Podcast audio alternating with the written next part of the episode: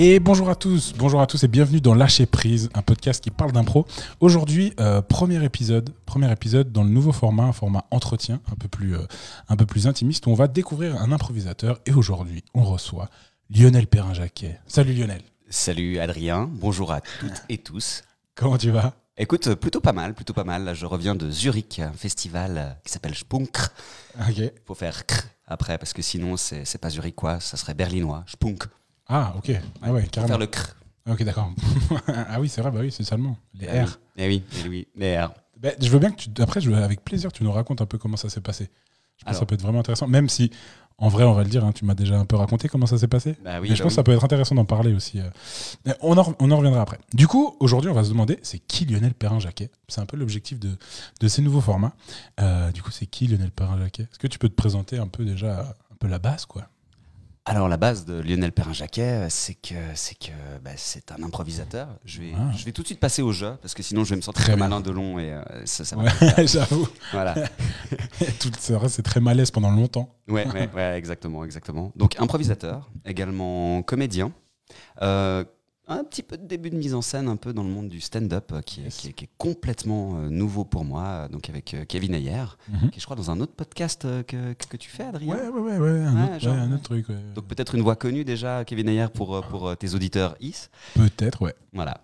Donc euh, voilà, c'est un peu le, le début de ça, d'autres projets qui, qui, qui débarquent, mais je navigue vraiment entre ces, ces, ces mondes-là, à savoir le théâtre et l'improvisation théâtrale. Également formateur. Ok, trop cool. Bon, bah super. T'es du coup de Genève aussi Oui. Voilà, né à Genève Oui. Très bien. Avec quel groupe sanguin Je ne sais pas.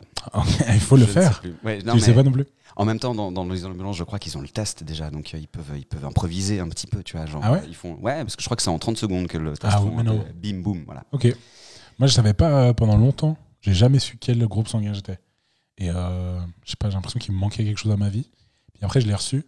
En fait, non, ça me manquait pas à ma vie. C'était d'autres choses qui me manquaient. Donc voilà, donc tu me conseilles de pas le faire et d'attendre un accident pour savoir en fait. Je crois. je crois que c'est ça. Très bien. Et du coup, alors, euh, comment est-ce que tu as commencé l'impro? Quand est-ce que tu as commencé l'impro déjà? Quand? Parce que, à dire que Lionel euh, est une figure de l'improvisation un peu. L'improvisation genevoise. Moi, je le connais de- depuis plus longtemps que lui me connaît. J'ai vu jouer avant que qu'on joue ensemble. Euh, depuis quand tu fais de l'impro? Comment ça t'est venu de commencer ça? Alors bah, j'ai commencé à la fin du cycle d'orientation, donc secondaire euh, 1, si on veut être vraiment roman et que les gens comprennent un peu. J'avais Ouais, 15 ans en fait. À chaque podcast, je crois qu'on parle à peu près de quand, comment, qui commence quand. Et à chaque fois, on a la problématique des écoles parce qu'on n'a pas les mêmes noms. Ouais, donc voilà, en gros j'avais 15 ans, c'était euh, avant de passer donc euh, au poste obligatoire. Et euh, en fait, ça faisait depuis, je crois, 2-3 ans que j'avais un pote en fait qui me vraiment qui me tannait, limite, il me saoulait pour que je commence l'impro. Parce que vraiment, c'est- l'époque où je commençais à faire beaucoup de blagues en fait en classe. Euh, Ok, tu fais partie de ceux qui étaient un peu des, un peu des blagueurs, et puis on leur dit va faire de l'impro. Ça va canaliser. ouais, exactement, Tu fais exactement. partie de ces gens-là. Bon après c'était sur le tard parce qu'au primaire j'étais plutôt un, en- un enfant calme. Ok. Euh, j'étais un pré-ado et ado euh, gentiment calme. Mais à un moment donné, je sais plus comment ça arrivait exactement. Je crois aussi au moment où j'ai mué et où j'ai commencé à avoir une voix qui portait. Donc on sait que des fois les, les punchlines plus elles sont euh, assurées, plus ça fait marrer. Ouais. Et c'est vraiment au cycle d'orientation j'ai, commencé à sortir deux trois trucs un peu à voix haute et puis euh, toujours un peu à la limite. Le prof punit pas parce qu'il se marre Ouais. aussi un peu, mais en même temps ça fout la merde dans son cours. Mais ouais. J'ai un peu bien. Il a le côté où ah, j'ai bien aimé la vanne que t'as faite. Mais en même temps, je suis prof, je dois pas trop te laisser faire ça. Exactement, exactement.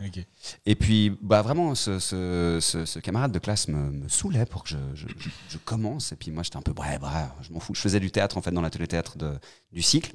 Ok. Et euh, vraiment, c'est un soir, il m'a dit bon, bon, écoute, maintenant c'est la vanne de trop. Donc vraiment, ce camarade qui me dit c'est la vanne de trop, t'es trop drôle. Ce soir, il nous manque quelqu'un euh, pour jouer un match d'impro. Viens. Et j'avais pas fait d'atelier d'impro de ma vie. Alors forcément, euh, avec l'atelier théâtre, on avait des exercices d'impro, donc j'étais pas complètement, euh, complètement étranger à ça. Et j'arrive le soir, euh, je mets un maillot d'impro, et il s'avère que je crois que j'ai joué peut-être deux ou trois impros max. Et euh, donc il y avait encore des honneurs individuels et personnels. Et Ouais. bim, sur ce premier match, je- j'ai la première étoile. Ok. Et du Comment coup, ça se passe ton premier cours Au moment où tu arrives pour faire le premier cours ou alors ce, ce premier moment Premier match. en match Ouais, j'ai commencé coup. en match. Ouais, en fait. c'est vrai, je, ouais, connaissais pas les autres équipes. Je savais pas qui était en face. Je savais pas qui était de mon côté. C'était absurde, total. Je- Donc en fait, je- Comment t'as dealé avec ça Le fait d'arriver dans un public devant- je, je- bah, dealer avec le public, ça n'a pas été trop un souci. J'ai tout de suite vu beaucoup de bienveillance, en fait. Beaucoup de bienveillance de part et d'autre. Euh, et puis, ouais, c'est cette espèce de, de- de sensation ultra grisante de rentrer. bah, vraiment, j'étais euh, en timidité. Euh, Ouais. J'avais des gens qui n'étaient pas forcément. C'était des, des juniors, quoi. J'étais même parmi les plus jeunes, vu que c'était. euh, donc dans, dans la ligue qui regroupe les 16 à 20 ans, moi j'en avais 15, donc déjà Ouais. j'avais rien à foutre là en fait, concrètement. Mais euh, ouais, de, de tout d'un coup d'avoir les, les- les rires des spectateurs euh, et, et d'avoir un peu cette, euh, ce côté grisant, c'est ah, c'est- comme certains addicts racontent leur premier shoot quoi. Euh, Ne faites pas de drogue, les gens, hein, mais par contre commencez l'impro. Ne faites pas de drogue, mais par contre, pouvez en consommer un max. T'as dit ne faites pas. Ne- N'en faites pas. drugs. Non mais j'ai parlé anglais toute la semaine en fait. Ah, I'm so ça. international. Excuse, you know. excuse, excuse. Voilà. Donc n'en faites pas, mais n'en consommez pas non plus. Non, consommez pas. N'en vendez pas. Voilà, restez éloigné de ça. Ouais, ouais, voilà. Faites- faites- soyez, soyez le plus loin possible de, de la drogue, mais par contre, rapprochez-vous un max de l'impro. Oh, boum, la transition, Boum. allez. Et, euh, et bah, du coup, c'est ce que j'ai fait. Euh, et après, bah, j'ai fait les premiers ateliers. Et mon deuxième match, à l'inverse, donc je suis passé d'une première étoile à je fais nimp, je suis nul. Donc c'est-à-dire que j'ai- tout de suite été, bah, en fait, non. Je suis passé de ce pic de l'innocence initial, ce, ce shoot initial qui était vraiment ultra grisant, à vraiment une, ce qu'on appelle Valley of Shit, donc la, la- la vallée de la merde. Je sais plus qui disait ça, c'était dans un petit bouquin d'impro. Euh, J'en ai déjà entendu parler. C'est possible que ce soit toi qui m'as déjà parlé de ça. Ouais, ouais, ouais, mais euh, c'est un- ça- je, je sais juste qui a traduit le livre, c'est Yvan Richardet, mais je sais plus qui est, euh, qui est c'est une, une, une, une improvisatrice américaine. Et euh, bah, voilà, qui parle, qui dit c'est normal dans les parcours euh, de, de, de- voilà, de performeurs, euh, performeuses d'impro, d'avoir tout d'un coup des moments, des vallées de doute, en fait. Bah, moi, j'ai tout de suite, je suis passé du pic le plus élevé, genre j'ai une première étoile à nimp. Ouais. Waouh, c'est beaucoup trop important, il y a beaucoup trop de choses à savoir, faut savoir écrire, faut savoir faire ses, ses- ses lignes de dialogue, faut savoir incarner des personnages, faut savoir le mettre en scène, mettre en espace. Et c'était trop pour moi. Donc le deuxième match, il s'est plus rien passé pendant, je crois, Ah ouais. deux, trois matchs de championnat. Mais, euh, mais, mais c'était trop tard, quoi. J'étais devenu accro et. euh, Ok, t'as quand même réussi à garder la, Ah, la flamme allumée, malgré Complètement, les, les- complètement. la vallée of shit. Voilà, exactement, exactement. Puis bah voilà, après bah, j'ai j'ai eu un long parcours à la FIC, donc Fédération d'improvisation genevoise. Et, euh, et chose en amenant une autre, j'ai même complètement arrêté le théâtre pendant très très longtemps, alors que j'étais un pré-ado ado qui, qui en faisait, Ouais. euh, jusqu'à reprendre euh, un peu plus sur le tard, sur la, la ouais, sur la au début vingtaine, j'ai regagné de nouveau un, un atelier théâtre. Euh, Nicolas Bouvier, d'ailleurs, c'est Nicolas Bouvier. Et, puis- après, après, t'en as fait du coup un- ton Un métier, métier. carrément. Un métier, un métier, ouais. T'es revenu à ça, mais on reviendra après euh, du coup euh, sur, euh, sur ton parcours aussi dans les études de théâtre, Ouais. pour voir un peu comment, comment ça t'a aidé, l'impro. Moi, je voulais juste revenir sur, sur le côté des, des premiers matchs. Moi, je me souviens de mes premiers matchs. C'était c'était même pas des premiers matchs, c'était des premiers spectacles, parce que j'ai fait mes premiers matchs assez tard. Je suis arrivé à la FIC tard, où ben, c'est là où il y avait un peu à Genève, en tout cas, l'esprit Lavely pour le canton de Vaud, ou d'autres ligues pour le reste de la Suisse, ou d'autres endroits dans le monde. Je sais pas si d'autres gens dans le monde nous écoutent. Mais euh, la sensation du premier spectacle était folle. Elle était dingue. J'ai tellement aimé ça. Et j'ai tellement aussi adoré quand je suis justement arrivé à la figue et adoré le côté, euh, le petit côté compétitif, ma foi, qui est présent. Mhm, mhm. Toi, comment tu as, géré ça sur ton, du coup, ton premier match? Est-ce que cet aspect compétitif, il était présent ou c'était vraiment du spectacle? Et euh, Ou est-ce que tu as tout de suite été confronté à ça? Est-ce que ça a eu une importance? Parce que là, comme tu le racontais, c'est pas apparu et je voulais savoir un peu euh, comment tu as dealé sur cet aspect compétitif? Parce que quand on est jeune, ça peut être super porteur comme. euh, comme pas, pas cassant, mais ça, peut, ça peut te donner des mauvaises habitudes. c'est ça, c'est Voilà. ça. Bah, en fait, pour le, le tout premier match, en fait, j'avais aucunement conscience de, quoi que ce soit par rapport à cette idée de compétition, mais c'est vrai que c'est déjà inscrit génétiquement un peu, je pense, dans l'idée de match d'impro. Euh, et le fait d'avoir, par exemple, un honneur personnel, d'avoir dès son premier match une, première étoile, c'est des signes qui indiquaient de ah bah ok, il y a des bons, il y a des moins bons, et on va les classer quelque part. Aussi, euh, pour être très honnête, ma première équipe, euh, qui était donc l'équipe de la Villa Tacchini, euh, c'était l'équipe des losers, en fait. C'était l'équipe qui se prenait tôle sur tôle, etc. Et, euh, et ce premier match euh, avait été perdu que d'un point. Euh, donc euh, déjà je fais un peu ah bah, bah zut on a perdu d'un point mais tout le reste de l'équipe a dit putain mais c'était trop génial Ouais, on ouais. a perdu que d'un point par rapport au tôle qu'on se prend l'habitude donc En fait, je crois que c'est c'est venu assez vite. J'ai quand même été pendant très très longtemps assez compétitif en improvisation. Ok. Et euh, à un moment donné, bah, deux ou trois ans après, j'ai changé d'équipe euh, pour intégrer les Cardinals. Et là, on, on- on- pff, on déroulait quoi. On, on écrasait tout le monde sur notre passage. On avait beaucoup trop d'énergie. Et c'est vrai que euh, l'aspect compétitif du match d'improvisation a, a très longtemps été important pour moi. Ça m'a appris des bonnes choses en matière d'efficacité, mais ça m'a aussi donné beaucoup de mauvais réflexes que j'ai dû désapprendre par la suite. Euh, savoir ben, cette volonté d'être tout le temps efficace, en fait, tout le temps, tout le temps au taquet, et en fait de ne pas respirer forcément l'improvisation. Ouais. Et euh, ça, en, allant vers des formats non compétitifs plus tard, c'est des choses qu'on doit désapprendre. Mhm. Euh, encore plus si tu, tu fais une école de théâtre et qu'il y a, je crois que toutes les écoles de théâtre maintenant ont des parties d'improvisation, ont des cours. Et dans ces cours-là, si tu le fais euh, improvisateur style, enfin improvisateuriste de match d'impro style, ça va pas du tout. Les, les- les profs euh, On les plombs.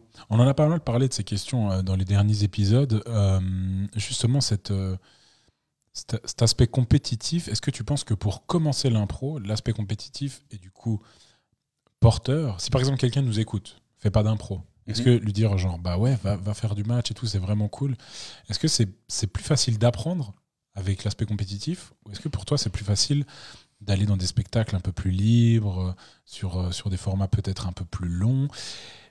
Comment tu vois la chose? Ah, j'ai- pas vraiment d'avis. Et c'est vrai que c'est une question qu'on qu'on devrait Ok, se bah, poser on en va passer à la prochaine question. Non, non, en fait, on peut, on peut, on peut en discuter maintenant, philosopher Merci. si tu veux, mais euh, bah oui, bah oui, oui. euh, c'est vrai qu'en en Romandie, euh, je crois que c'est quand même compliqué de commencer à faire de l'impro euh, avec des spectacles qui soient pas compétitifs. Euh, je crois que même, même les, les quelques associations ou euh, groupes qui, qui permettent de commencer l'improvisation ont toujours des premiers spectacles qui sont un peu compétitifs. Ou si c'est pas le cas, Oui, c'est avec des formateuristes qui eux-mêmes ont été nourris par le match d'impro et qui du coup ont, ont des exercices, une approche qui va, va amener un petit peu cette idée d'efficacité. Il y a bien entendu des exceptions. Je pense que ça dépend tout aussi ce qu'on ce qu'on y cherche. Ça dépend tout ce qu'on y cherche. Je pense que le format compétitif amène euh, vraiment parce qu'il y a une sanction qui est directe par le public. Sanction pas forcément au sens négatif, mais il y a une appréciation directe du Ouais, il y public. a une réponse euh, concrète. Voilà, c'est-à-dire qu'à un moment donné, il y a, il y a une improvisation qui se déroule, il y a des gens qui votent.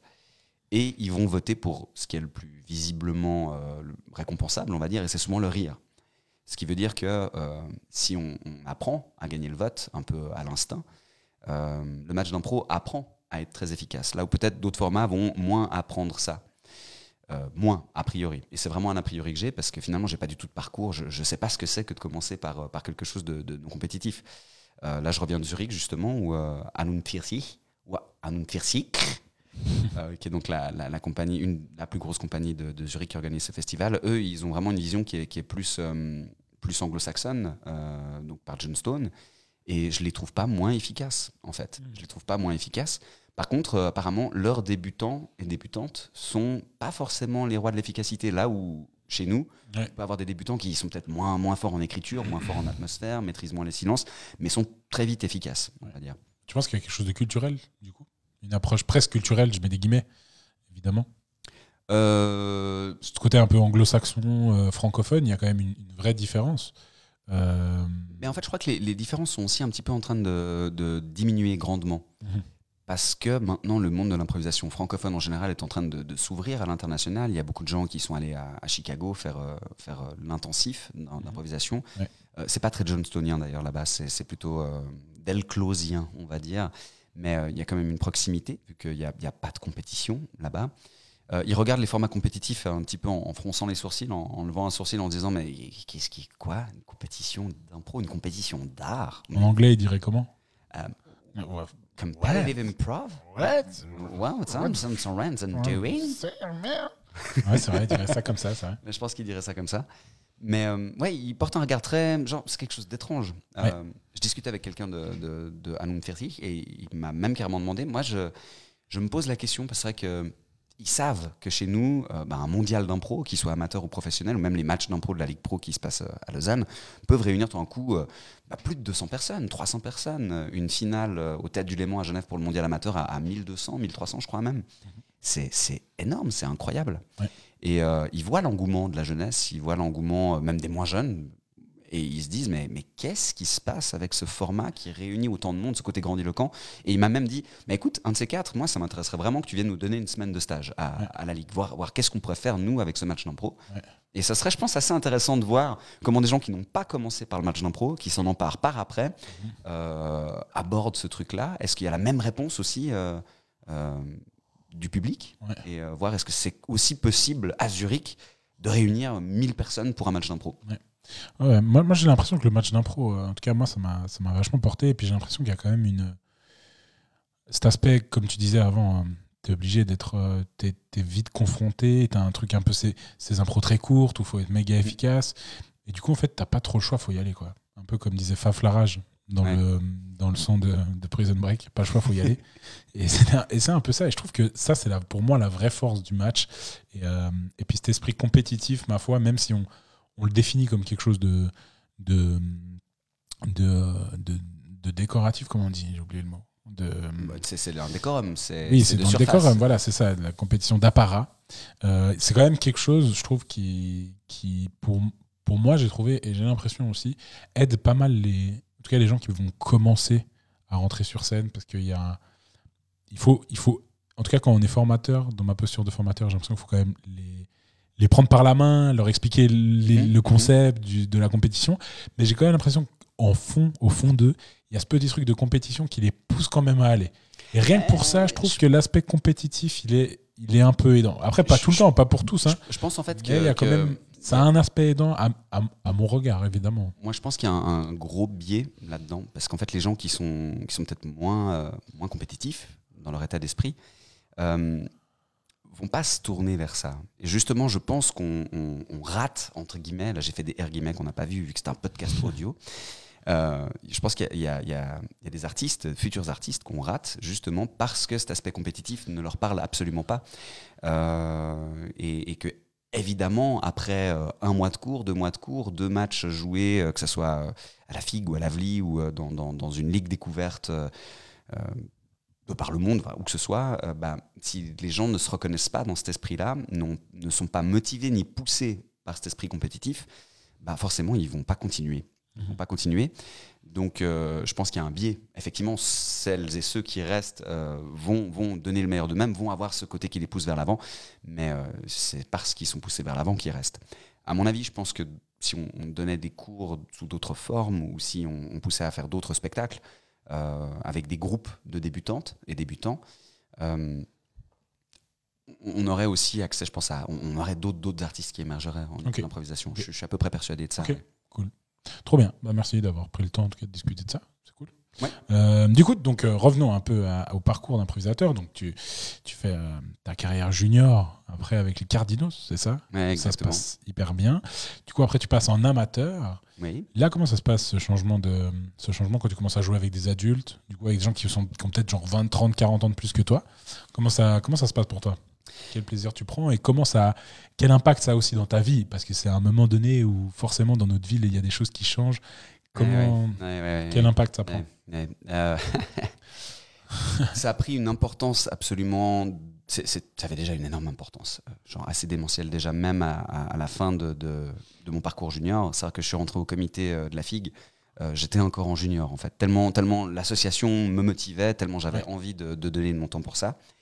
Euh, les équipes amateurs étaient déjà pas mal pleines à l'époque. Donc, avec pas mal de juniors sortants, donc beaucoup de Cardinals, mais aussi des gens venant d'autres équipes, on a fondé la Cosa Nostra. Euh, pas forcément pour le côté mafieux, mais pour le côté famille. Et c'est vrai que c'est vraiment devenu une, famille euh, pour moi pendant, pendant très très longtemps.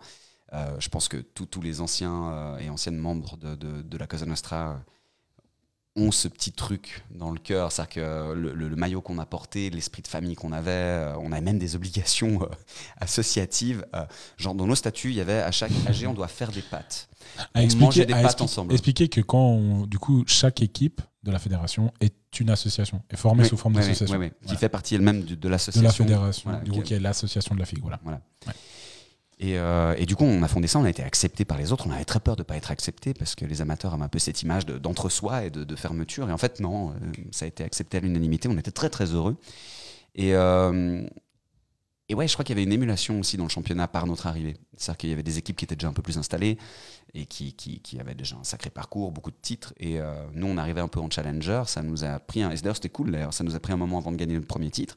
On n'en a pas gagné tant que ça, en fait, en 10 ans. On n'en a gagné que 3, mais euh, très, très fier de ça. Et surtout très fier de, de toute l'aventure qu'on a avec les amateurs. Euh, parallèlement à ça, j'ai aussi euh, investi énormément de temps associativement dans la FIG, jusqu'à en être président même. Beaucoup de, de- de choses qui ont été réformées, à savoir qu'il y a- un bouquet qui a, été, qui a été instauré au moment de notre présidence, simplement pour garder un peu aussi les, les gens qui devenaient plus expérimentés. Un bouquet qui est le championnat expérimental. Ouais, euh, de exactement. Exactement. Donc euh, voilà, je fais partie de la création de, de- de ça. Mhm.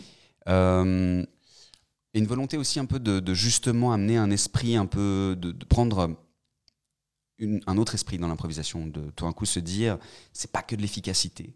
Euh, Il peut y avoir aussi autre chose euh, dans le championnat. Donc, euh, on avait décidé, par exemple, d'un- d'un allongement de, de certains temps d'impro au niveau de simplement de réunir les arbitres, Ouais. de réinstaurer une chambre des arbitres, qui est un peu pour moi l'endroit où artistiquement tous devraient se discuter, parce que c'est les arbitres qui initient euh, par leur ce qui va se jouer. Ça venait d'où ces volontés? Ça, ça, ça, c'est apparu d'où? C'est, apparu de votre dynamique de groupe euh, quand vous avez créé votre équipe en arrivant en amateur? C'est quelque chose que tu avais déjà au fond de toi, euh, qui, qui vient peut-être des cours de théâtre que tu faisais avant? C'était quoi cette volonté un peu de, d'amener un, un nouveau souffle euh, Alors, dans l'impro? On va commencer à faire de la psychologie de, de- de café PMU ou de. C'est- On est là pour ça, mon gars. D'ailleurs, tu veux une binge? Euh, ah bah vas-y, fais péter. Voilà. Je fais du bruitage aussi en professionnel si jamais. Vous pouvez euh, m'envoyer un mail à adrienbruiter.jamais.com. Ah mais surtout là, j'ai vu la bière. Parce que non seulement. Il... Parce qu'il y a une vraie bière. Ouais, mais non seulement t'es t'es fort en, en son, mais t'es aussi fort en mime. Ouais, ouais, je suis aussi mimeur. Vous pouvez me retrouver sur adrienmime.gmail.com. Euh, ok, pour revenir au truc, euh, je sais pas, quelle était ta question de base? C'était savoir euh, d'où ça, d'où ça, d'où ça vous avez, Ah oui, d'où ça, oui, d'où ça oui. t'est, t'est venu toi, en Ouais, tout cas, voilà. qui s'est impliqué euh, dans le dans l'associatif pour réformer un peu, un peu l'improvisation, en tout cas au sein de la figue. Bah déjà, je crois que ça vient de, simplement de moi, de mes envies de jeu. Alors, j'ai fait un peu Ok. de théâtre avant.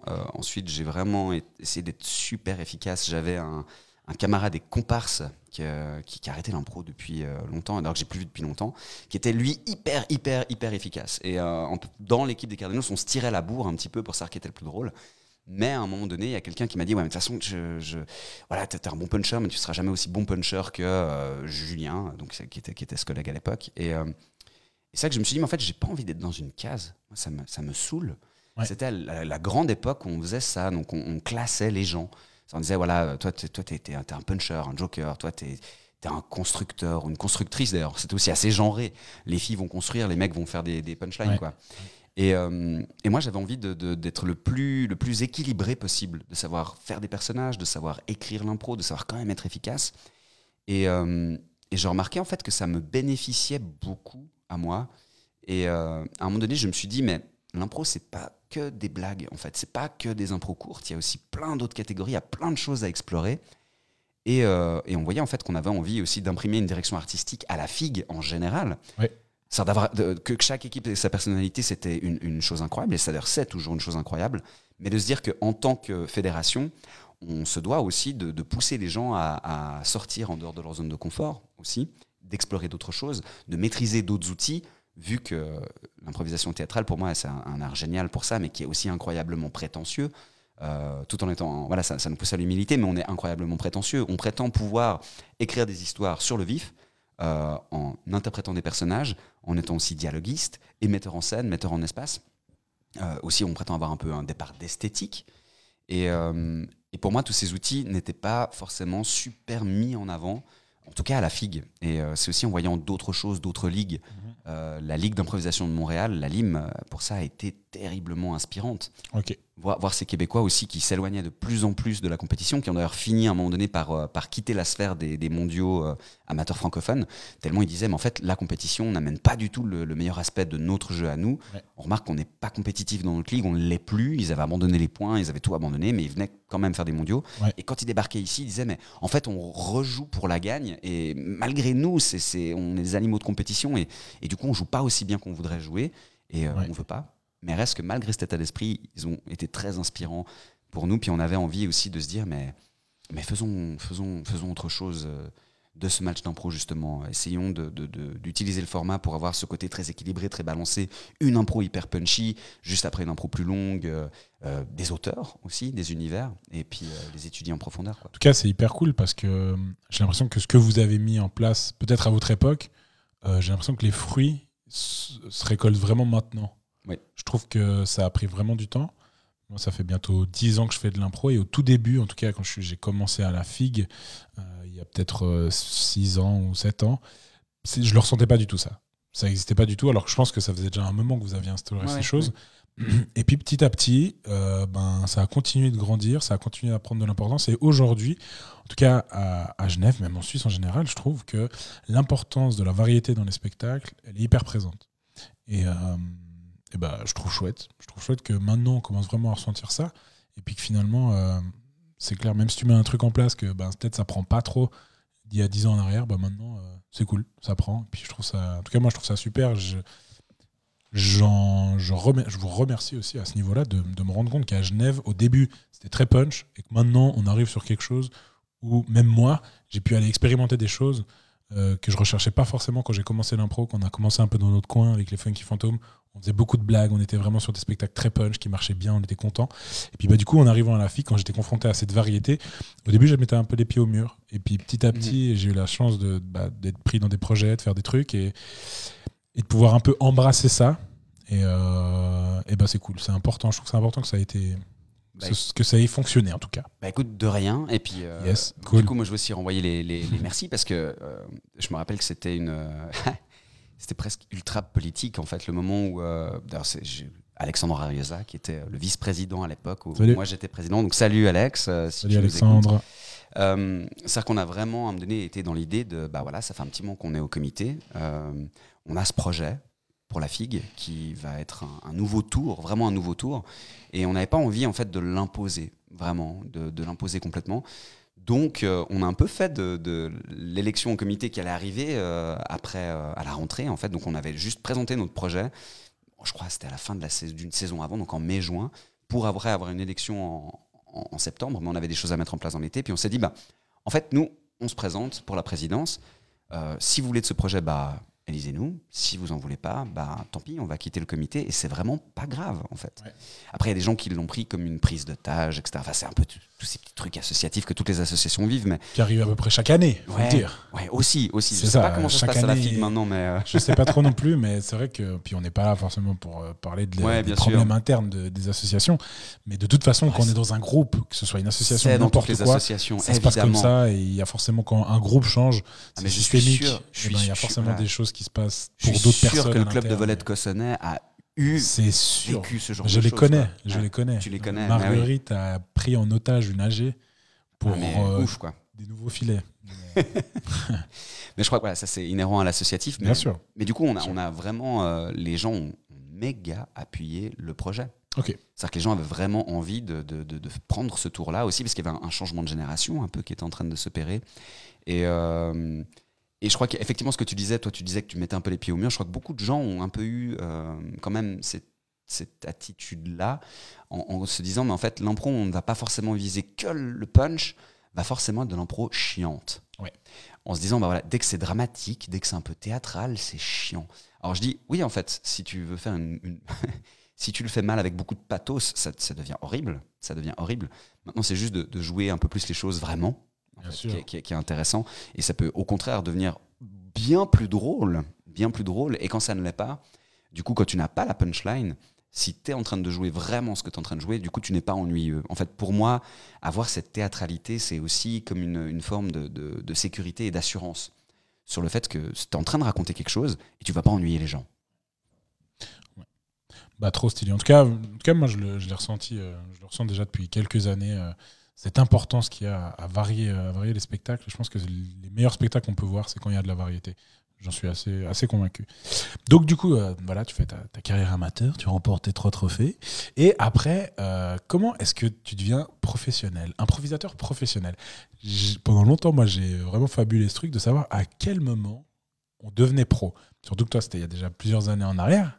c'est pas aussi récent que maintenant où il y a plein de, de compagnies qui fonctionnent grâce aux cours qui peut permettre là à d'autres gens de travailler. Ouais, ouais, bien sûr. Comment tu as fait ce switch? Ça s'est passé à quel moment? Et, euh, Et euh, voilà, déjà pour en tout cas finir un peu le, le parcours euh, grossier de l'impro. Puis après, même si c'est pas fini, puis après j'aimerais bien venir sur quelques autres thématiques. Alors, à quel moment on devient pro? Je pense que c'est, c'est- la question se pose aussi en théâtre. Je pense qu'elle se pose dans, même en sport, par exemple. C'est quelque chose qu'on doit retrouver. À quel moment euh, Est-ce que c'est à partir du moment où tu dis, bah voilà, bah, tous mes revenus viennent de ça? Bah, Je pense pas. Je pense qu'il y a des, des- des gens qui, qui panachent leurs revenus, justement, et qu'on, doit tout à fait considérer comme, euh, comme professionnels. Euh, je crois que j'ai commencé à me dire, ah tiens, je peux, je peux devenir pro. Euh, c'est deux événements concomitants, deux appels, si on veut. Euh, première chose, il y a, il y a la comédie musicale improvisée, déjà, qui a eu une première saison au sein de l'AVLI, de la case expérimentale de l'AVLI, où euh, bah, là, le projet a été soutenu par cette belle association vaudoise. Et euh, bah, on a décidé, nous, de continuer après cette première année. Et euh, on s'est dit, tant qu'à faire, on va essayer de le faire en, en devenant professionnel. Donc les cachets étaient pas très élevés au début. Maintenant, ils sont complètement pros, vraiment. Donc voilà, la, la fondation de, de- de cette troupe-là, en fait, de cette compagnie-là. Et à peu près au même moment, j'ai commencé à jouer mes premiers spectacles avec la compagnie Les Arts, euh, qui, qui donc donnait des cachets quand on allait jouer. J'ai aussi commencé à y donner des cours. euh, et puis, euh, c'est une chose en amenant une autre. Petit à petit, je commençais à avoir pas mal de revenus qui commençaient à venir de là, qui étaient d'abord un peu en complément. Euh, une chose en amenant une autre aussi, j'ai commencé à faire les, les- meurtres et mystères, donc les dîners spectacles euh, interactifs. Puis, vraiment, c'est petit à petit par étapes, je me suis dit, tiens, mais en fait, je commence à gagner des sous avec ça. Ce qui d'abord m'a donné la sensation d'être un imposteur, parce que je me disais, mais je, je peux pas, on peut pas gagner des, des sous avec quelque chose qui nous fait plaisir. C'est c'est, euh, c'est interdit en fait. Le travail, c'est le labeur, c'est la, la sueur du front, c'est ça doit être chiant le boulot en fait. Euh, donc ça me donnait vraiment cette impression d'être un peu un imposteur. Et une chose en amenant une autre, bah, et j'ai décidé de faire une école de théâtre. Et euh, j'ai fait l'école de théâtre Serge Martin. Euh, Du qui coup, c'est ça, achevé ça, ouais. c'est ça, Achevé donc- le processus. Ok, ouais, voilà. C'était ça. J'avais, du coup, bah, c'est trop bien parce que du coup, ça passe un peu à, à une des thématiques que je voulais aborder avec toi. Tu commences donc l'école de théâtre au moment où tu te professionnalises Ouais. euh, dans l'impro. Ça n'a pas été l'inverse. T'as pas, tu t'es pas dit genre, oh, j'adore l'impro, je vais faire une école de théâtre et tu as eu la possibilité de te professionnaliser. C'est au moment où tu t'es professionnalisé que tu t'es dit, tiens, peut-être que faire des études de théâtre, ça pourrait être cool. C'est ça? Oui, oui, exactement. Bah, déjà parce que je sentais que avoir des revenus uniquement de l'impro, euh, c'est quand même, c'était compliqué. Maintenant, ça devient vraiment possible. Mais, euh, mais à l'époque, c'était vraiment, c'était quasiment impossible de se dire, voilà, je vais vraiment pouvoir payer mon loyer, mon assurance maladie, Ouais. tout ça avec juste l'impro.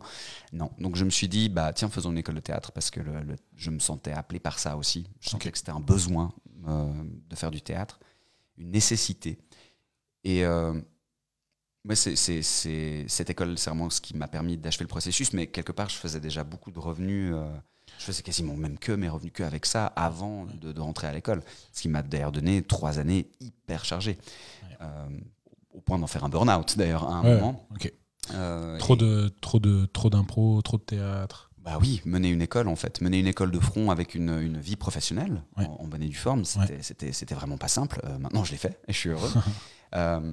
Et voilà, Puis c'est aussi un peu, je pense, passer par une école, un besoin de validation. Autant chercher des, des- des compétences, euh, chercher un savoir-faire, mais on va pas se le cacher euh, aussi une, ok. une, une validation. Stample qui ouais, valide. Ah ouais, d'accord. Exactement, Ok. exactement. Donc tu avais cette recherche quand même d'aller d'aller faire cette école pour euh, crédibiliser crédibiliser ton, ton, ton syndrome en tout cas d'imposteur que tu pouvais avoir juste avant. Je pense qu'il doit y avoir aussi un peu de ça, effectivement, de ok. ton coup de dire, bah, voilà, j'ai fait une école et tout ça. Et euh, bah, ça paraît bête, hein, mais quand, euh, quand euh, parce que j'ai dû envoyer une petite bio là justement pour le festival Spunk, euh, qui était qui était vraiment incroyable, euh, une petite bio sur sur qui j'étais, ce que ce que je préconisais, quel allait être mon stage, etc. Et, et dans ma bio, c'est bête, mais rien que le fait de pouvoir écrire que j'ai fait une école de théâtre, euh, alors peut-être que les gens qui ont lu ça pour s'inscrire au stage n'en avaient rien à faire. Ouais, ouais, mais c'est clair. Mais je sais que moi, c'est quelque chose, ça fait genre, ah, mais je, je vais aller parler à des gens et je me sens légitime. Et voilà, ça, c'est aussi un peu un internet problème. Ah, c'est clair, moi je te rejoins à fond. Là, en ce moment, euh, bah, du coup, j'essaie aussi de développer un peu ça, essayer d'aller trouver des castings, des trucs pour, euh, bah, pour avoir un peu des, des jobs, des expériences. Et euh, je me sens super illégitime à plein de moments d'envoyer mon dossier, d'envoyer des messages Ah, et tout. Parce que Dis-toi du que coup, j'ai pas n'a fait. jamais fait d'école. Voilà, j'y pense à ce genre de truc. Mais Ouais. du coup, ça fait. Au début, je me disais, ouais, bah, chill, c'est c'est, ouais, le monde de l'art et tout. Et puis j'ai l'impression que. J'ai un, un réflexe plus euh, euh, en tête, c'est ce truc de. Bah, on doit être formé Parce que la société fait qu'on fait plein d'études pour avoir plein de papiers. Puis, euh, on est dans bah, une diplomacratie, ça c'est évident. Quoi. Si t'as pas, de- si pas de papier, ça, ça- c'est difficile. Quoi. Mais du coup, moi, je regrette un peu de pas avoir pu. Bah, je regrette, non, je regrette. C'est un grand mot. Mais j'aurais bien aimé, je crois aussi, faire. euh, je, je sais pas si je me, je sais pas si je me sens dans un syndrome de l'imposteur, peut-être un peu comme tu t'as pu le- Mhm. l'énoncer avant. Mais en tout cas, je crois qu'avoir pu faire une école, ça aurait.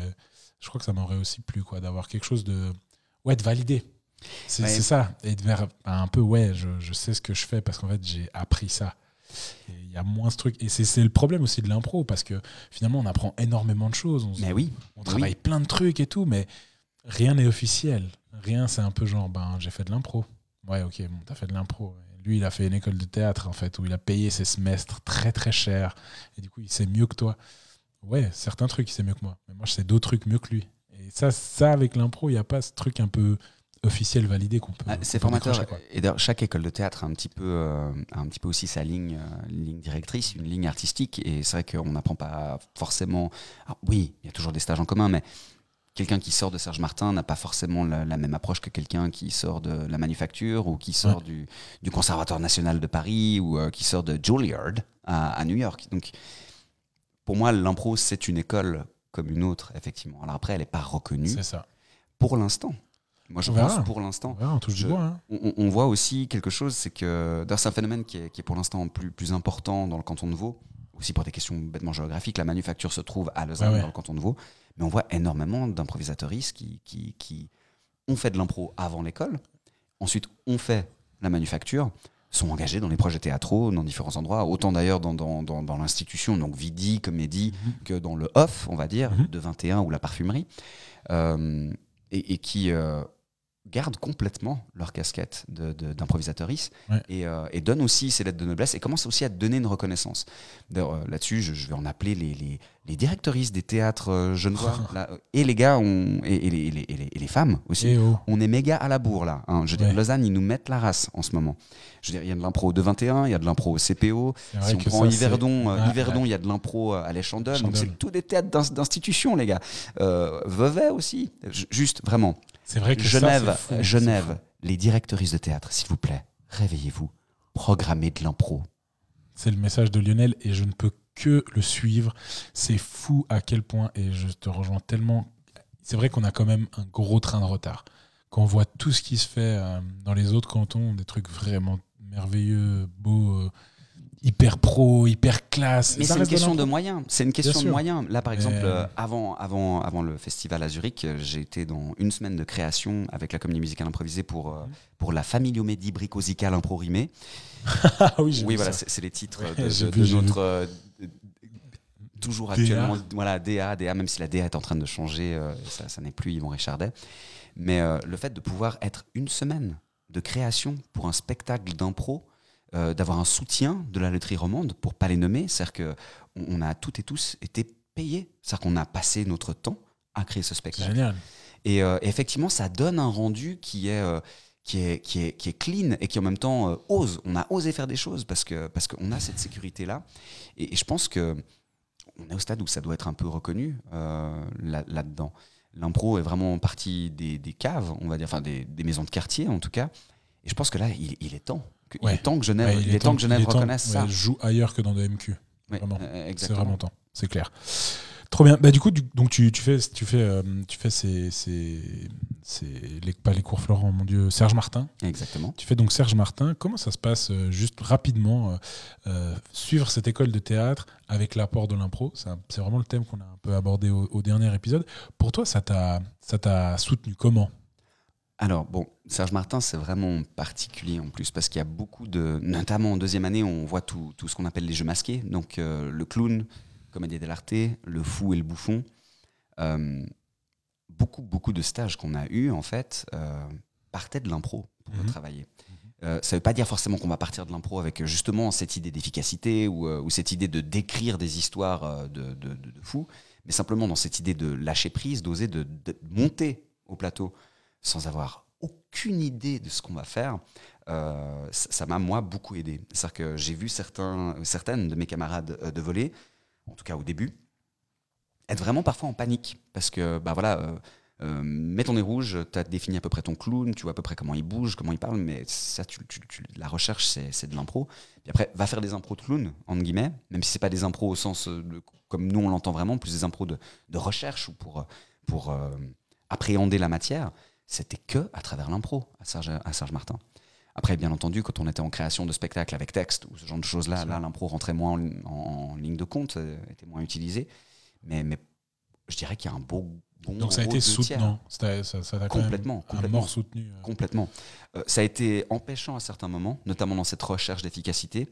C'est-à-dire que le fait d'être habitué à avoir, entre guillemets, un produit fini avec l'improvisation, c'est-à-dire que d'entrer sur scène avec Ça doit les- être Voilà. réussi. Voilà, ça doit être réussi. Ton improvisation doit être plus ou moins réussie. Il peut y avoir des ratés avec lesquels c'est intéressant. tu as une connivence avec les, les spectateurs Ouais. qui sont là quand tu as des ratés, mais finalement, globalement, on essaie de faire en sorte que ça soit euh, quelque chose de regardable et de mangeable, on va dire, pour, pour, pour, pour des spectateurs. Là où en école de théâtre, c'est pas forcément le but, en fait, que Ouais. ce soit regardable. C'est- Quelque chose d'exploratoire, quoi. C'est ça, c'est ça, c'est ça. C'est marrant parce qu'on dit tout le temps, bah, le nom du podcast et ce qu'on dit à mort en cours, c'est genre lâcher prise. Et du coup, Mhm. c'était dur aussi un peu de, en cours comme ça de, bah, de lâcher prise en fait, et puis d'aller dans quelque chose d'explorer, puis de voir que peut-être ce sera raté, bon, pas raté, mais que ce, peut-être on n'a pas trop ouais. compris. Cette volonté d'efficacité, Ouais, en tout cas, est-ce que c'était dur de lâcher résultat. ça Cette volonté de résultat, je pense que, en réalité, je vais faire une confidence. En fait, euh, je pense que j'ai toujours pas réussi à, lâcher ça. Ah, ok. Non, je pense que vraiment, y compris à la fin de. de, Mais de- t'as ressenti aussi avec tes, tes- tes collègues de cours, je sais qu'il y avait des improvisateurs aussi avec toi, Oui. Et euh, est-ce qu'il y avait d'autres personnes avec qui tu étais en cours? Ouais, Euh, Nadim Ahmed. Oui, mais, mais des- du coup, des personnes qui sont pas improvisateurs? Improvisatrices Euh, Je pense qu'en fait, c'est quelque chose de toute façon qui est, qui est une, une maladie qu'on a en- au niveau de la société en général. Mhm. C'est-à-dire que je pense que ça, ça démarre même à l'école primaire. Euh, on, on- on apprend des choses en maths, après il y a un test, et euh, si tu as deux, tu es nul, et Ouais. si tu as six, tu es génial. Et euh, en vrai, je pense qu'à l'origine de chez Origine, euh, ce système de notation, c'est juste pour savoir si la matière elle est acquise ou non. Mais en fait, après, il s'avère qu'en mettant des notes, on finit par classer les gens, euh, par renforcer certaines personnes dans leur confiance, au contraire par en diminuer d'autres dans leur confiance, ce qui fait qu'on a un petit peu de, de- de façon presque génétique dans notre société inclus cette idée de réussite en fait et de résultat. Euh, et c'est quelque chose effectivement qu'on devrait désapprendre complètement dans les écoles de théâtre. En tout cas, je sais qu'à Serge Martin, c'est quelque chose qu'on essayait de, de- de faire et d'avoir. Mais je pense que même jusqu'à la fin de ma troisième, j'avais encore un peu toujours ça dans un coin de ma tête que ça doit être réussi. Et, euh, et c'est quelque chose qui, ça va être un, un apprentissage à vie de désapprendre ça. Ouais. Quelque chose dont John Stone parle beaucoup dans son livre L'improvisation par rapport à son parcours à lui, est très intéressant. Je recommande cette lecture très chaudement. Euh, Ce sera pour la fin, mais oui, ouais, ouais, voilà. très bien. Mais euh, oui, donc je pense qu'en fait l'improvisation m'a beaucoup aidé à oser y aller, du coup oser tenter les exercices, quand même oser y aller à fond. Mais par contre, euh, quelque chose qui était un peu empêchant, c'est justement cette volonté d'avoir un, un produit déjà fini en fait à la fin de mon improvisation Ouais, théâtrale. Voilà. Ok, d'accord. Ok, donc tu fais cette école, maintenant tu es du coup comédien pro, Oui. validé, certifié. Euh, dans tes créations, parce que tu as créé aussi un peu des choses en dehors de ça, Mhm. dont tu as fait un peu de rap, Ah, Je dis pas de oula, bêtises. Oula, non, ah, là, Un tu es en train de ramener les vieux dossiers là. un petit peu les vieux dossiers, mais j'ai envie d'en parler. Mais on n'est pas forcément obligé de parler concrètement de, du rap, mais euh, de nouveau, hein, je, je fais encore référence à d'autres à d'autres épisodes, mais savoir comment, du coup, pour toi, individuellement, ton expérience d'improvisateur t'a aidé à créer des trucs. Bah là, je dis le rap parce que c'est le premier truc qui me vient en tête, euh, mais tu as fait aussi un peu de mise en scène. Là, actuellement, tu travailles du coup avec Kevin. euh, avec Kevin Ayer du coup pour cette mise en scène donc tu es quand même dans un processus de création dans un, et puis dans un, dans un mindset aussi professionnel comment le background d'impro plus éventuellement l'école de théâtre t'aide aujourd'hui et te, et te ouais te, te, te, te permet de, de garder un peu la l'esprit éveillé? Bah, L'impro, en fait, c'est un art qui est, qui est, comme je le disais tout à l'heure, qui est, très très complet, en fait. Euh, tellement complet à la limite que c'est presque prétentieux, ce que je disais. Euh, et notamment avec, euh, avec Kevin Ayer, c'est vrai que j'ai- pas, pas la prétention, moi, de, de, de l'aider à écrire des vannes, à écrire des bonnes vannes. Par contre, je pense avoir cette capacité-là et j'ai cette prétention-là de pouvoir l'aider sur des questions de, structure, en fait. Parce que par, en commençant par l'improvisation, euh, j'ai été très intéressé par des questions de dramaturgie en fait. Comment, que- c'est quoi cet animal en fait de, qui est d'écrire une histoire euh, de tenir un propos, en fait. Avec, euh, T'as fait un casse en, en dramaturgie. Euh, pas fini. Pas mais, fini. euh, T'es en train, pardon. voilà, voilà, en bah, train de le faire. C'est le papier. Là, c'est Voilà. écrire le mémoire. Et, du coup, Ouais. ça, c'est un autre problème. C'est que faire les cours du cas, ça a été juste génial. J'ai vraiment bu du petit lait. Maintenant, faire ce fichu mémoire, C'est- c'est. Oh là là. Et voilà, produit complètement fini. C'était un peu, un peu plus compliqué pour moi, pour l'instant. Mais. euh, Ouais, vraiment l'aider sur, euh, sur ces questions de, par exemple, de réutilisation, comment, euh, comment on, rappelle des notions dont il a parlé plus tôt dans le spectacle, en fait, pour que tout d'un coup les gens commencent à tisser des liens, bêtement au niveau du propos qui est tenu dans son spectacle.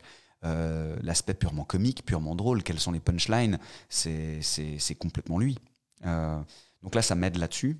Et c'est non seulement le cas en dramaturgie, mais c'est aussi d'autres lectures que j'ai eues, mais tout, tout, tout cet éveil-là, cet intérêt, m'est venu par l'improvisation, complètement venu par l'improvisation. Euh, là où ça m'aide aussi dans, dans certains processus créatifs, c'est cette idée de, de, de premier jet. Oser y aller, en fait. Oser y aller, oser tenter un truc. Ok. Ok. je pensais vraiment qu'il y avait une suite à ça, mais très bien. Euh, ok, cool.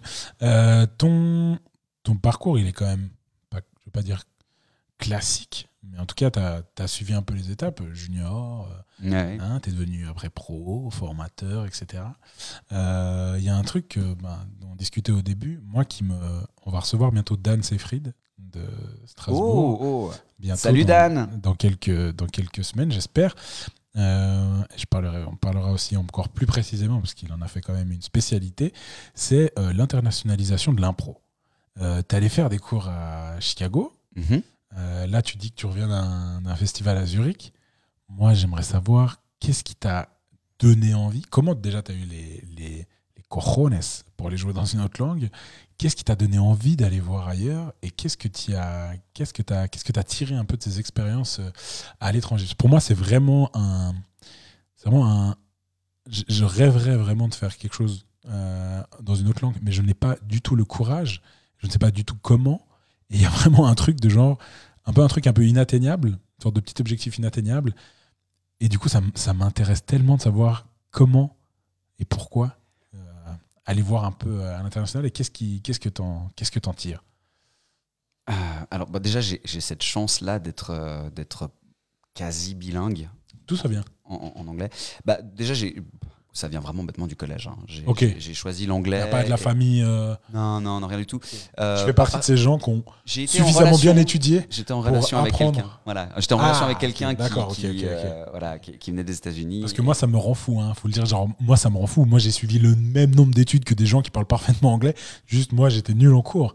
Et du coup, j'ai pas réussi à retenir mes cours. Et d'autres qui ont suivi la même chose parlent super bien anglais. Et, euh, du coup, c'est ma frustration. Regarde, regarde tes euh, séries en. VO C'est ce que plutôt, je fais, et plutôt que de mettre les sous-titres en français, en anglais. Ben, ça va, maintenant, ça va, je gère. Mais il y a vraiment, je pense qu'il y a deux ans en arrière, j'étais frustré de me dire putain, mais lui, il parle trop bien anglais. On a fait les mêmes études.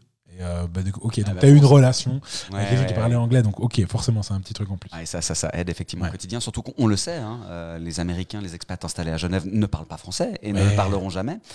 Et ça, Donc, on le donc- reproche pas. hein. Par Ah contre, on, ça, on reproche, on reproche aux autres de pas parler français. hein. Mais bon, voilà, c'est un autre sujet, c'est un autre sujet, c'est un autre sujet. Un, autre sujet, effectivement. on va sujet. pas transformer ce podcast en politique. Mais du coup, ça fait que. bah, attends. Déjà, je t'arrête. Tu m'as pas laissé finir. Je me suis emballé. Voilà. Donc, oui, bah voilà, bah déjà, ça m'a permis de, de beaucoup, entraîner, euh, beaucoup entraîner mon anglais. Et euh, bah, en fait, c'est vraiment. Je lorgnais déjà un petit peu sur, sur cette école euh, qui, a- qui a- qui avait à Chicago et qui maintenant a fermé. Trop Oui. tard, Adrien. Fallait te bouger les fesses avant. Ouais, ouais, ouais, bah ouais, bon, il y a autre chose qui ouvrira peut-être. Ouais, sûrement, sûrement, sûrement qu'il y a d'autres choses qui, qui rouvriront. C'est le, monde de l'impro à Chicago est tellement euh, vivant. À mon avis, euh, dès, que- Ouais. dès que la pandémie est finie et dès qu'ils ont pu se débarrasser de l'autre débile, là, à mon avis, ça va aller mieux. Windy City. Voilà, Windy City. Euh, Il y aura forcément d'autres choses qui vont se créer. Et en fait, c'est ben, des improvisatrices euh, de Lausanne, dont Odile Cantero, qui, qui sont allées, dont Alain Berec, et qui ont vraiment adoré cette expérience. Ça m'a mis encore un petit temps pour m'y jeter, puis à un moment donné, je me suis dit, allez, go, j'y vais. Et c'était donc pas l'été qui vient de se terminer, parce que c'était pas possible de faire grand-chose l'été passé, Oui. mais l'été encore d'avant. Je suis allé à Chicago, et, euh, et déjà, en fait, avec l'impro en amateur, il y avait un peu une expérience internationale, au sens de internation, avec la France, la Belgique, Ouais, ouais, le Québec. Mais tout un coup de. de, de Barrière de la langue. Ouais, ça. passer cette barrière de la langue. Et, euh, était, ça a été une expérience vraiment incroyable. De, de tout un coup, euh, j'ai improvisé avec, euh, avec un laiton. Quelqu'un qui venait de T'as Lettonie. dit ça T'as dit Non, ça mais je veux dire, non, mais j'entends. Avec tellement de surprises. Avec mais un voilà, mais- laiton, vous imaginez Non, mais eh, se dire qu'il y a de Avec l'impro. le laiton, le, le Il y a de matériel. l'impro à Riga et ils sont très très bons. Ouais. Ils sont tellement Ça, bons. c'est fou. C'est fou. Et, C'est ce euh, qui me rend fou quand je vois les profils euh, de Dan, par exemple, ou de Ouais, Cédric, euh, du coup des improvisateurs strasbourgeois qui vont jouer un peu partout en Europe et tu dis what? Mais il y a de l'impro à Cluj, en Roumanie. Mais oui. C'est dingue. Mais oui. Dingue. Mais ça, c'est complètement, c'est, complètement dingue. Et encore, euh, bah, du coup, c'est super que tu Dan pour vraiment explorer cet aspect international-là, parce que vraiment en comparaison avec, euh, avec cette équipe-là, ou Odile Ah, Cantero, bien sûr, pour mais je ne veux pas faire de comparaison. C'est savoir sûr, que sûr. toi, toi, personnellement, Lionel Perrin-Jacquet, qu'est-ce qui t'a poussé et qu'est-ce que t'en, t'en retires? Bah, en fait, voir de nouvelles têtes, je pense que c'est, euh, important pour euh, réapprécier les anciennes aussi. c'est, bête, mais le fait de Ouais. voir d'autres choses, ça fait qu'on on se nourrit de, d'autres personnes, d'autres cultures, et il y a vraiment une compréhension qui est commune. Parce qu'on on a beau parler de John Stone, de Del Close, de, de Gravel, de match d'impro, compétition, pas compétition, finalement, il y a quand même des outils qui sont euh, terriblement communs sur comment on aborde l'improvisation. Après, c'est une question peut-être de peut-être un peu d'esthétique, de style ou d'énergie, mais finalement, peu importe où est-ce que, que tu as commencé l'improvisation, tu es capable, pour autant que la langue soit pas trop, euh, trop empêchante et qu'il y ait pas trop grosse barrière là-dessus, tu peux faire de l'impro avec des Polonais. Et c'est super. Et moi, j'avais envie vraiment de, de, de- de pouvoir euh, faire ça. C'était, je crois, mon deuxième festival international, peut-être troisième, je n'ai pas vraiment compté, comparé à- aux personnes qu'on a citées, euh, qui ont vraiment une énorme expérience internationale. Moi, c'est c'est moins, moins, moins ouf, moins dingue. Mais à chaque fois que, que j'ai rencontré d'autres personnes, il y y y a ce truc qui se passe là, c'est qu'il y a vraiment un langage international de l'impro, quoi qu'il arrive, quoi qu'on en dise, et on est capable de faire des impros euh, ensemble. en. Ouais, ouais. C'est ça, à chaque fois, je me dis, mais tout le monde me dit ça. Et puis moi, je fais un peu, mais comment? Et c'est fou, et je suis sûr, ça doit être tellement bien. Ça doit être trop bien. J'en suis, convaincu. Euh, Inch'Allah, un jour. Ouais. Inch'Allah, un jour. Euh, très bien, super. Euh, Aujourd'hui, toi, c'est quoi un peu ta. Je sais pas, la suite pour toi, tes, tes envies dans le monde de l'impro, ou pas forcément de l'impro, mais dans, dans- dans ta carrière de comédien, d'artiste? C'est quoi un peu tes, tes envies? Je parle pas de, de, de besoin, d'obligation, mais vraiment d'envie, un peu où tu te projettes.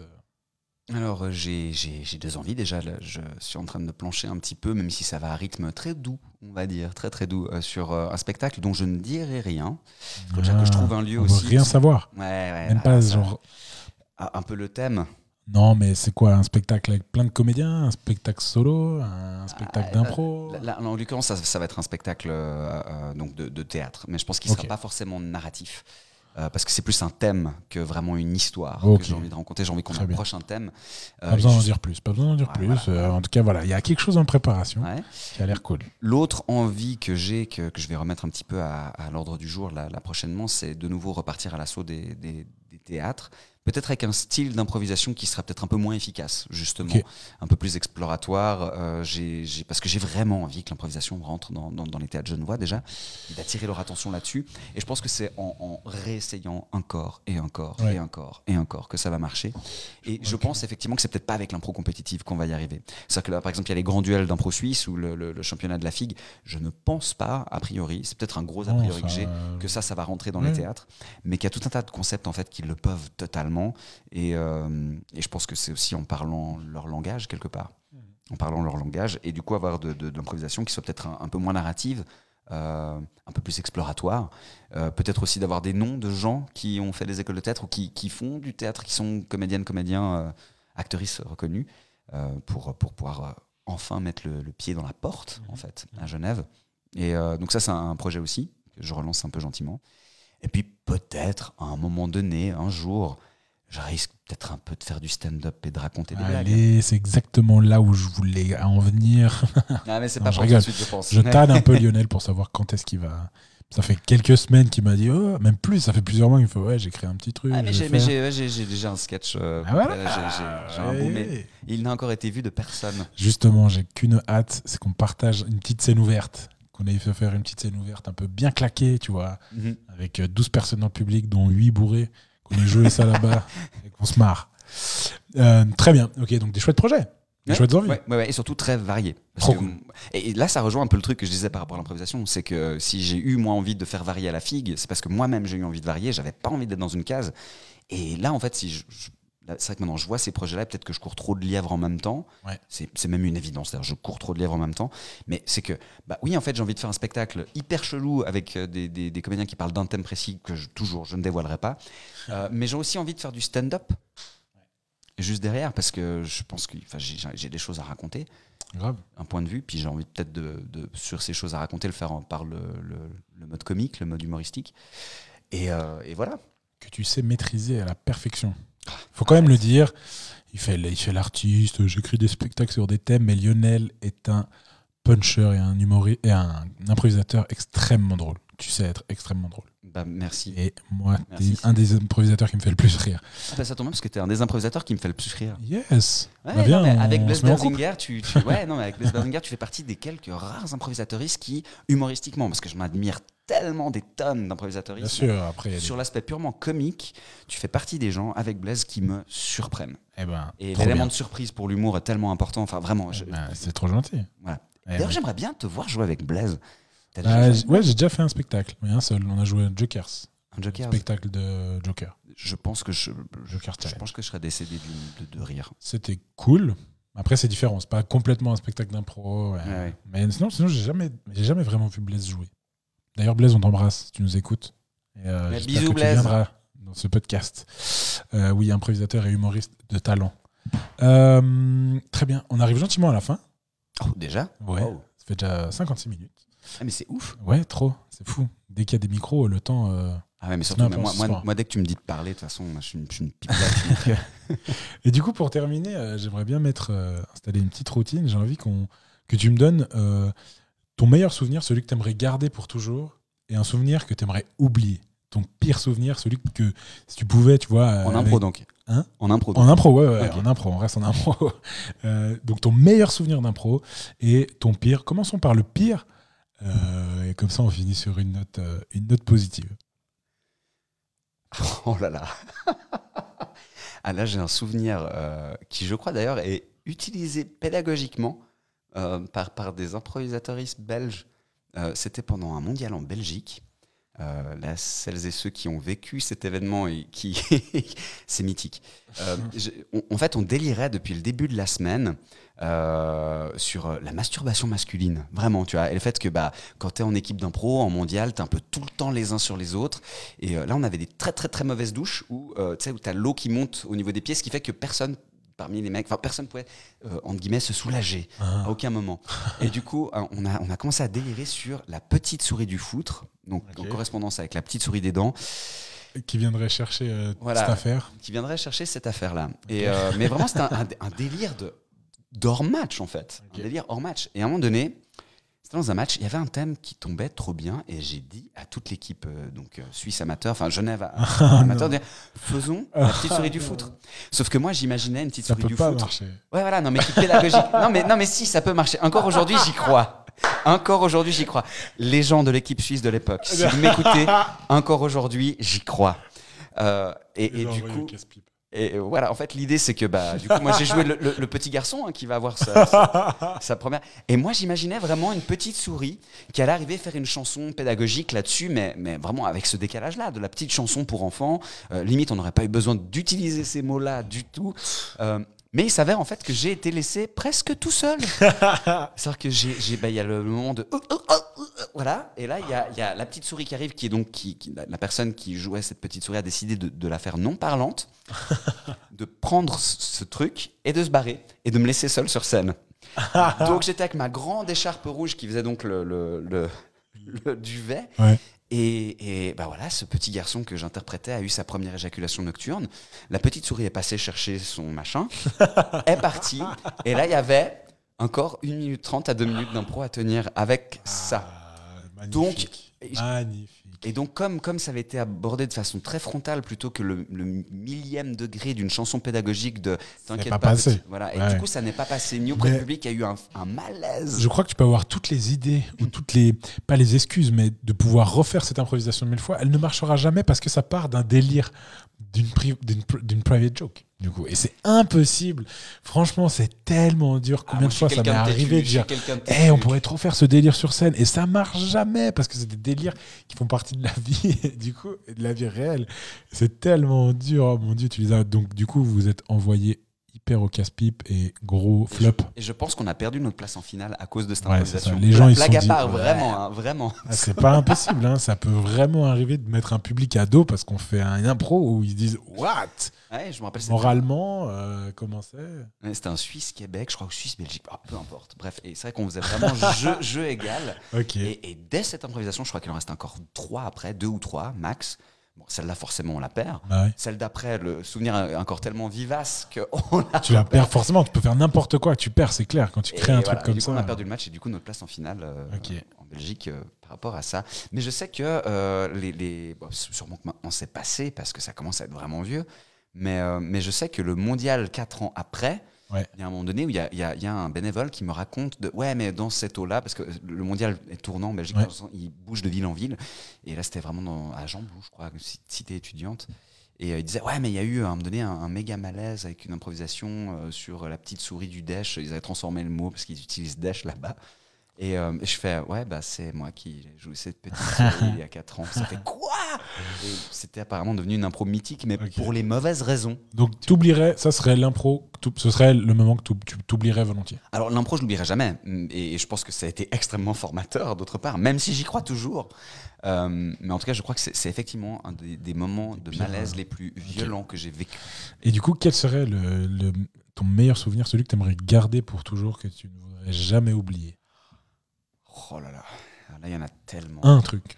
Oh Ça peut être un, c'est pas forcément un moment, ça peut être euh, la relation, une relation avec quelqu'un, euh, une amitié qui s'est construite, euh, un échange, voir quelque chose. Je sais pas parce qu'en fait l'improvisation ça évolue tellement tout le temps. On rencontre aussi euh, pour, pour peu qu'on voyage un peu ou qu'on invite des gens à improviser avec nous, on, on rencontre tout d'un coup de- de- des personnes qui, qui effectivement laissent des, des- des marques, indélébiles. Euh, à quelque chose qui a vraiment été très très très très déclencheur chez moi, c'était une, euh, une- je sais plus exactement comment elle allait, mais une improvisation de, de la LIM, la Ligue d'improvisation de, Montréal, à un mondial à Genève, euh, où, où je jouais. Euh, et et c'est une improvisation en fait où il y avait énormément d'ellipses qui étaient hyper fluides, très très très fluides, quelque chose de très cinématographique, où ils avaient aussi changé les angles de vue. C'est-à-dire que tout d'un coup, ils se sont mis à improviser de dos pour montrer, le, simplement, c'était je crois dans une dispute ou une remise de dispute, je sais plus Mhm. exactement de quoi parlait l'impro, et de voir tout d'un coup euh, ces plans et ces fondus enchaînés. euh, et donc là, je parle de quelque chose qui, date, qui commence vraiment, vraiment, vraiment à dater. C'était en 2006. Et là, je me suis dit, waouh, il y a des gens qui ne se tapent pas sur l'épaule pour changer de, de- de- de scène, en fait. Ça faut arrêter aussi. Ouais, ça faudrait arrêter. Je- je- je- J'ai milité pendant très très longtemps dans une de mes troupes que je ne mentionnerai pas d'arrêter de faire ça.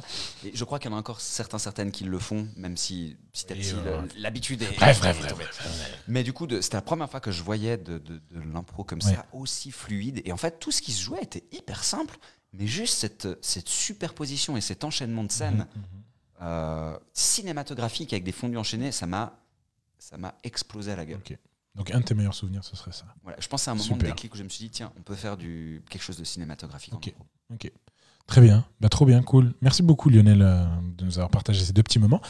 Avant de terminer, comme on termine chaque épisode de Lâcher Prise, euh, même si on est dans un autre format que, que- qu'à l'accoutumée, on va quand même avoir les petites recommandations. Des petites recommandations qui sont utiles pour les gens qui nous écoutent, euh, qui feraient de l'impro, qui ont envie de faire de l'impro. Voilà, des choses liées un peu à l'improvisation.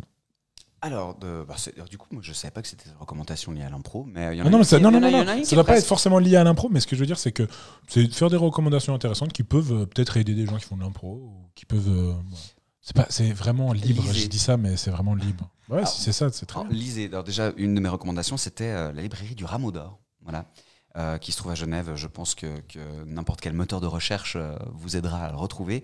Déjà parce qu'ils ont un, gros, gros rayon sur le théâtre. Et euh, c'était, je crois, il y a à peu près un an et demi. J'y suis allé, je vois le, livre d'improvisation théâtrale de Christophe Tournier. Et j'ai toujours eu un bon contact avec les libraires là-bas. Puis je dis, mais en fait, il y a aussi d'autres livres, etc. Celui-là, c'était un- bon livre, c'était un chouette début. belle introduction. Mais il y a plein d'autres bouquins qui sont possibles. Et là, vraiment, le libraire avec qui je discutais commence à me poser plein de questions, à prendre les références. Et vraiment, euh, j'y retourne, je crois, trois semaines, un mois après. Et euh, tout ce que je lui avais recommandé se trouvait en rayon. Trop ce qui cool. fait que maintenant, ils ont un rayon d'impro La librairie du, du la- rameau d'or. La librairie du Rameau d'Or à Genève. Ok, super. Donc voilà. super. Puis t'avais un deuxième petit truc? Ouais, un deuxième petit truc, même si c'est quelque chose de- de- d'assez connu, c'est le, le bar café Le Phare. Euh, c'est un bar euh, normalement qui est plutôt pour la communauté LGBTIQ+, mais Mhm. par contre, c'est un bar qui est extrêmement euh, euh, non LGBTIQ+ friendly, c'est-à-dire que beaucoup de personnes qui ne sont pas de cette communauté y vont, que ce soit le soir ou la journée.